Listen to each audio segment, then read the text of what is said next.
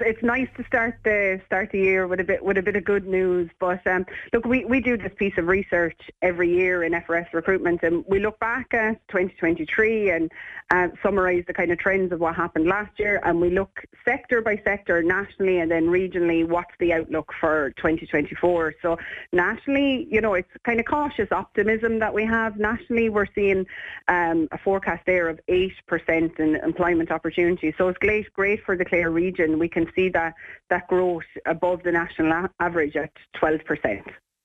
I must admit, I'm a little surprised to see that there's expected growth of 12% this year, because it was the complete opposite last year, where the number of opportunities in Clare declined by 30%. What do you put the significant turnaround in fortunes for those seeking employment down to?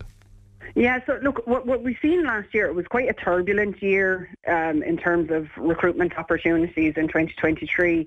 Like we've seen, and I'm sure you reported on it, we've seen at the beginning of last year a lot of the challenges within the tech sector and the potential layoffs. But what actually happened was there was a ripple effect through so many sectors right across the country off the back of that, where businesses and employers were putting projects on hold and hiring on hold to wait and see what was going to happen within the economy. So the first half of the year was very, very slow, and that really impacted the overall, I suppose, stats for the year. Now, we did see an uptick midway through the year last year, a positive uptick, and thankfully that trend is continuing into 2024. But a lot of those projects that were put on hold, there's still a real demand for skills to be able to deliver on those. And what we've started to see is a lot of those projects come back on stream, which the knock-on effect is demand. And it's great to see all the different regions benefiting from that. And I know people listening will be saying to themselves, come on, Alan, ask Lynn, in what sectors is there going to be these opportunities, and is this somewhere I can get a job? So where are you anticipating particularly strong demand? Well, look, there's demand across most sectors. What we've seen, we've come back after the Christmas break, and you know, people say, oh, the first few weeks of January can be quiet. Absolutely not. It's very, very busy. But the sectors in particular, it's quite a varied mix. So within accounting, and what we've seen is in insurance, and then moving across to engineering, life sciences, within construction, which is probably no surprise to anyone. Then a certain specific area within tech, cybersecurity, and also that healthcare demand has continued. But we've seen a particular demand within social care personnel in the coming year. Okay, Peter Ryan is, as I said, recruitment manager with Campion Insurance. Peter, thanks very much for being with us as well. Are you expecting a raft of CVs to come flooding your way now that people hear insurance is one of those sectors where there's a good chance of getting a job? Yeah, I'm echoing. Thanks for having me, Alan and Lynn. Great to hear from you. Yeah, like that. I wouldn't mind seeing the ref. We definitely... The trouble is really getting people in the door. We do have a supply and demand issue in insurance. So while...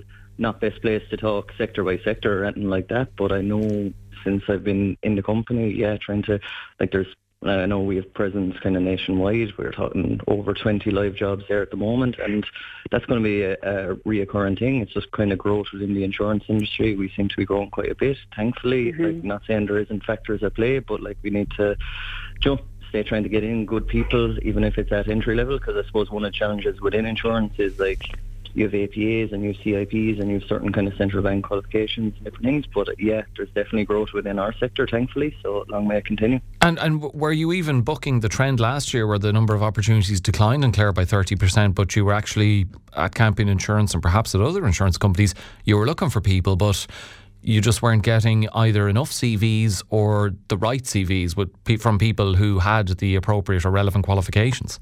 Yeah, I suppose. Look, we have acquired a few different companies now in Clare. So our growth in the Clare market, we have a lot of intent that part of the country, positioned lovely in between Galway, Limerick. You know, whether it's working remote, there's a lot of opportunity in that part of the country, and I suppose we've seen it. We're going after it, and yeah. So look, we are. It's very much a call to arms. I'd love to be getting CVs and interviewing people and going from there. But yeah, there's definitely going to be a lot of opportunity downstream. Well, I can tell you, Peter, a better place to pull out the call that you're looking for CVs. You can expect a busy rest of Tuesday now with all the CVs that are going to come your way from people listening to Morning Focus. Well, we can divide and conquer there. Yeah. No.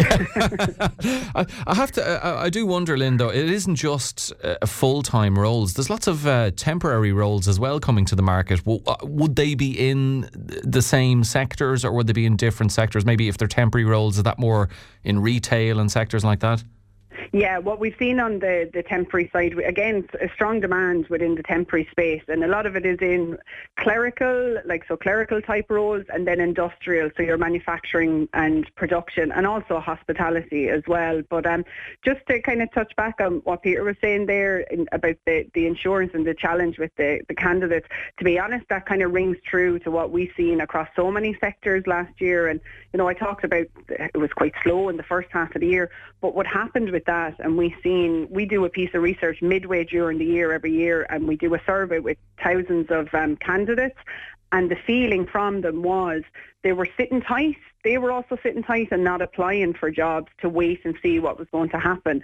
But particularly over the last few months, we've seen that confidence grow back. So in terms of candidates reaching out to us about particular opportunities, that has gone up. So hopefully that'll make your life a little bit easier on the insurance front for this year.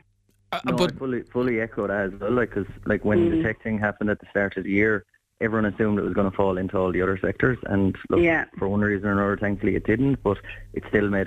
changing job is hard for people. Joe, I know we're talking here in a positive sense. Everyone wants to change and everyone wants a job, but you're changing your routine. It's down to... the conversations I have are less about the job and about I'm dropping kids to school and this and that and the other. So I suppose it is that acknowledgement. So I suppose here we do like to work with people, and we get there's a human behind the desk and everything that goes with it. But it's one of those things. Hopefully people do realise that it's stabilised now, and if they are thinking of it, at least kick the tires and have the chat. That's a very interesting point you're making there, Peter, about what people expect from a job, and that a job being flexible enough to fit their lifestyle or their family situation, because a lot of people would assume salary is the be all and end all, and I don't know, Lynn, maybe you can back that up to a certain extent. From what you're saying, it sounds like the ball is in the employee's court rather than the employer's court, certainly for this year. But is it all about salary, or like Peter's saying, will employees move if another job can help them in terms of, as he says, dropping kids off to creche or school or whatever it might be? Yeah, look, I would echo that as well. And that piece of research, the survey that we do midway during the year, now salary does always come out top, but very close second was work-life balance and flexibility.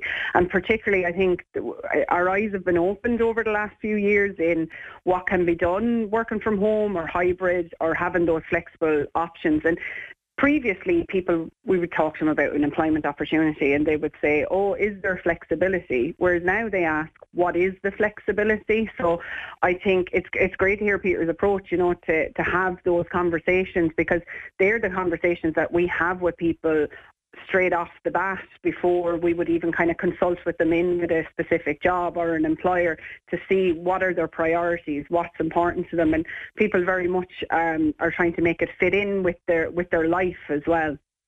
I wonder, Lynn, with salaries, have the expectations gone up even more because employees know that there's opportunities out there and that the cards are stacked in their favour, but also with the way the world is at the moment, the cost of living and so on, that they will look for the best salary. But does that make it difficult for employers to meet those expectations, given they are dealing with the same issues?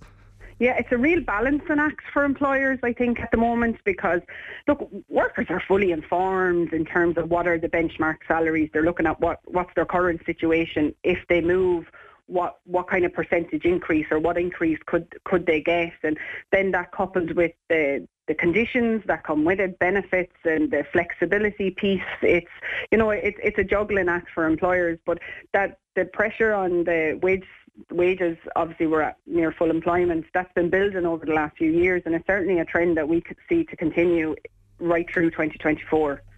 Okay, and just to finish with you on that then, Peter, you know, at Campion Insurance, it sounds like you're crying out for people, but like other businesses, you're dealing with rising energy costs and operational costs and so on, and if employees, potential employees are coming knowing that, and you know, they're looking for fairly increased salaries, and knowing that if you're not able to match those, the likelihood is they'll find a job elsewhere.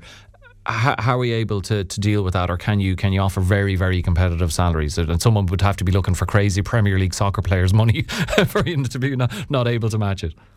No, I don't. The soccer, well, I suppose, firstly, definitely the crying out, I kind of reel back a little from that, but at the same time, the company is growing and it's kind of positive times. So, like, I definitely don't want to preach a negative message. You know, kind of way. It's an exciting time within the company and it's growing, and there's more offices regionally popping up, which, yeah, it creates a certain level of pressure, but it's good and it's an exciting time to be part of it.